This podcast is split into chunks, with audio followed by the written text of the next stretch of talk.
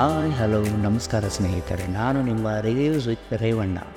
ಈ ದಿನ ನಿಮಗೆ ಸಿನಿಮಾ ವಿಮರ್ಶೆ ಹೇಗೆ ಮಾಡುವುದು ಹಾಗೂ ವಿಮರ್ಶೆಗೆ ಐದು ಟಿಪ್ಸ್ಗಳನ್ನು ನಿಮಗೆ ಹೇಳಿಕೊಡ್ತಾ ಇದ್ದೇನೆ. ಮೊದಲನೆಯದಾಗಿ, ಓದುಗರ ಮನಸ್ಸನ್ನು ಕದಡಿ. ಅಂದರೆ, ನೀವು ನಿಮ್ಮ ವಿಮರ್ಶೆಗೆ ಒಂದು ಮೋಹಕ ಮತ್ತು ಗಮನಾರ್ಹವಾದ ಪರಿಚಯವನ್ನು ನೀಡಿ. ಹಾಗೆ ಚಿತ್ರದ ಹಿನ್ನೆಲೆ ನಿರ್ದೇಶಕರು, ಮುಖ್ಯ ನಟರು, ಜಾನರ್ ಮತ್ತು ಐತಿಹಾಸಿಕ ಅಥವಾ ಸಾಂಸ್ಕೃತಿಕ ಸಂದರ್ಭಗಳ ಬಗ್ಗೆ ಕೆಲವು ಹಿನ್ನೆಲೆ ಮಾಹಿತಿ ನೀಡಿ. ಇದು ಚಿತ್ರ ನೋಡುಗರಿಗೆ ಪ್ರಾಮುಖ್ಯತೆಯನ್ನು ಹಾಗೂ ಚಿತ್ರದ ಅರಿವನ್ನು ಅರಿಯಲು ಸಹಾಯ ಮಾಡುತ್ತದೆ. ಅದೇ ರೀತಿ ಇನ್ನು ಎರಡನೆಯದಾಗಿ ಹೇಳಬೇಕಂದರೆ ಘಟನೆಗಳ ವಿಶ್ಲೇಷಣೆ. ಚಿತ್ರದ ಘಟನೆಗಳನ್ನು ವಿಶ್ಲೇಷಿಸಿ ಕತೆ, ಪಾತ್ರಗಳು, ಅಭಿನಯ, ಸಿನಿಮಾಟೋಗ್ರಫಿ, ಸೌಂಡ್ ಟ್ರ್ಯಾಕ್ ಮತ್ತು ಸಾಮಗ್ರಿಕ ನಿರ್ದೇಶನವನ್ನು ವಿಶ್ಲೇಷಿಸಿ.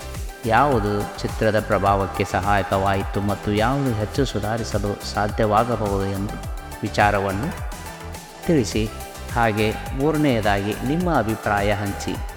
ಚಿತ್ರದ ಬಗ್ಗೆ ನಿಮ್ಮ ವೈಯಕ್ತಿಕ ಭಾವನೆಗಳನ್ನು ವ್ಯಕ್ತಪಡಿಸಿ, ನೀವು ಆಗಲೇ ಚಿತ್ರವನ್ನು ನೋಡಿದ್ದೀರಾ ಮತ್ತು ಅದರ ಪ್ರತಿಭೆಗಳು ಮತ್ತು ದೋಷಗಳು ಕುರಿತು ಮಾತನಾಡಿ, ನಿಮ್ಮ ಅಭಿಪ್ರಾಯದಲ್ಲಿ ನಿಷ್ಕರ್ಷಗಳನ್ನು ಹೊಂದಿರುವಾಗಲೂ ನಿಮ್ಮ ಟಿಪ್ಪಣಿಗಳನ್ನು ನೀಡುವ ವಿಧಾನವನ್ನು ನಿರ್ಮಾಣಕಾರಿಯಾಗಿರಬೇಕು ಎಂದು ತಿಳಿಸಿಕೊಡಬಹುದು ಹಾಗೆ ನಾಲ್ಕನೆಯದಾಗಿ, ಸ್ಪೂಲರ್ಗಳನ್ನು ತಡೆಹಿಡಿಯಿರಿ. ಅಂದರೆ, ಸ್ಪೂಲರ್ಗಳನ್ನು ಎಚ್ಚರಿಸಿ ತಡೆಹಿಡಿಯಿರಿ. ಕೆಲವು ಓದುಗರು ಚಿತ್ರವನ್ನು ಇನ್ನೂ ನೋಡಿಲ್ಲವೆಂದು ಗಮನಿಸಿದರೆ ಮುಖ್ಯ ಪ್ಲಾಟ್ ಪಾಯಿಂಟ್ಗಳನ್ನು ಗುಪ್ತವಾಗಿಯೇ ಇರಿಸಿ, ಯಾಕೆಂದರೆ ಯಾವುದೇ ಸ್ಕೂಲರ್ಗಳನ್ನು ಅಂದರೆ ಕಥೆಯ ಮುಖ್ಯ ಪಾತ್ರಗಳನ್ನು ಹೇಳಿಕೊಡಬೇಡಿ ಅಥವಾ ಮುಂದುವರಿಸಬೇಡಿ, ಸಸ್ಪೆನ್ಸ್ ಆಗಿ ಇಟ್ಟಿರಿ. ಹೀಗೆ ಮಾಡುವುದರಿಂದ ಅಥವಾ ಈ ರೀತಿ ಹೇಳುವುದರಿಂದ ಚಿತ್ರ ನೋಡುವ ಕುತೂಹಲತೆಯನ್ನು ಇನ್ನೂ ಹೆಚ್ಚಿಸುತ್ತದೆ. ಹಾಗೆ ಐದನೆಯದಾಗಿ ಕೊನೆಯ ಟಿಪ್ಸ್ ಯಾವುದೆಂದರೆ ಚಿತ್ರದ ಸಾಮರ್ಥ್ಯದ ಬಗ್ಗೆ ಉಲ್ಲೇಖಿಸಿ.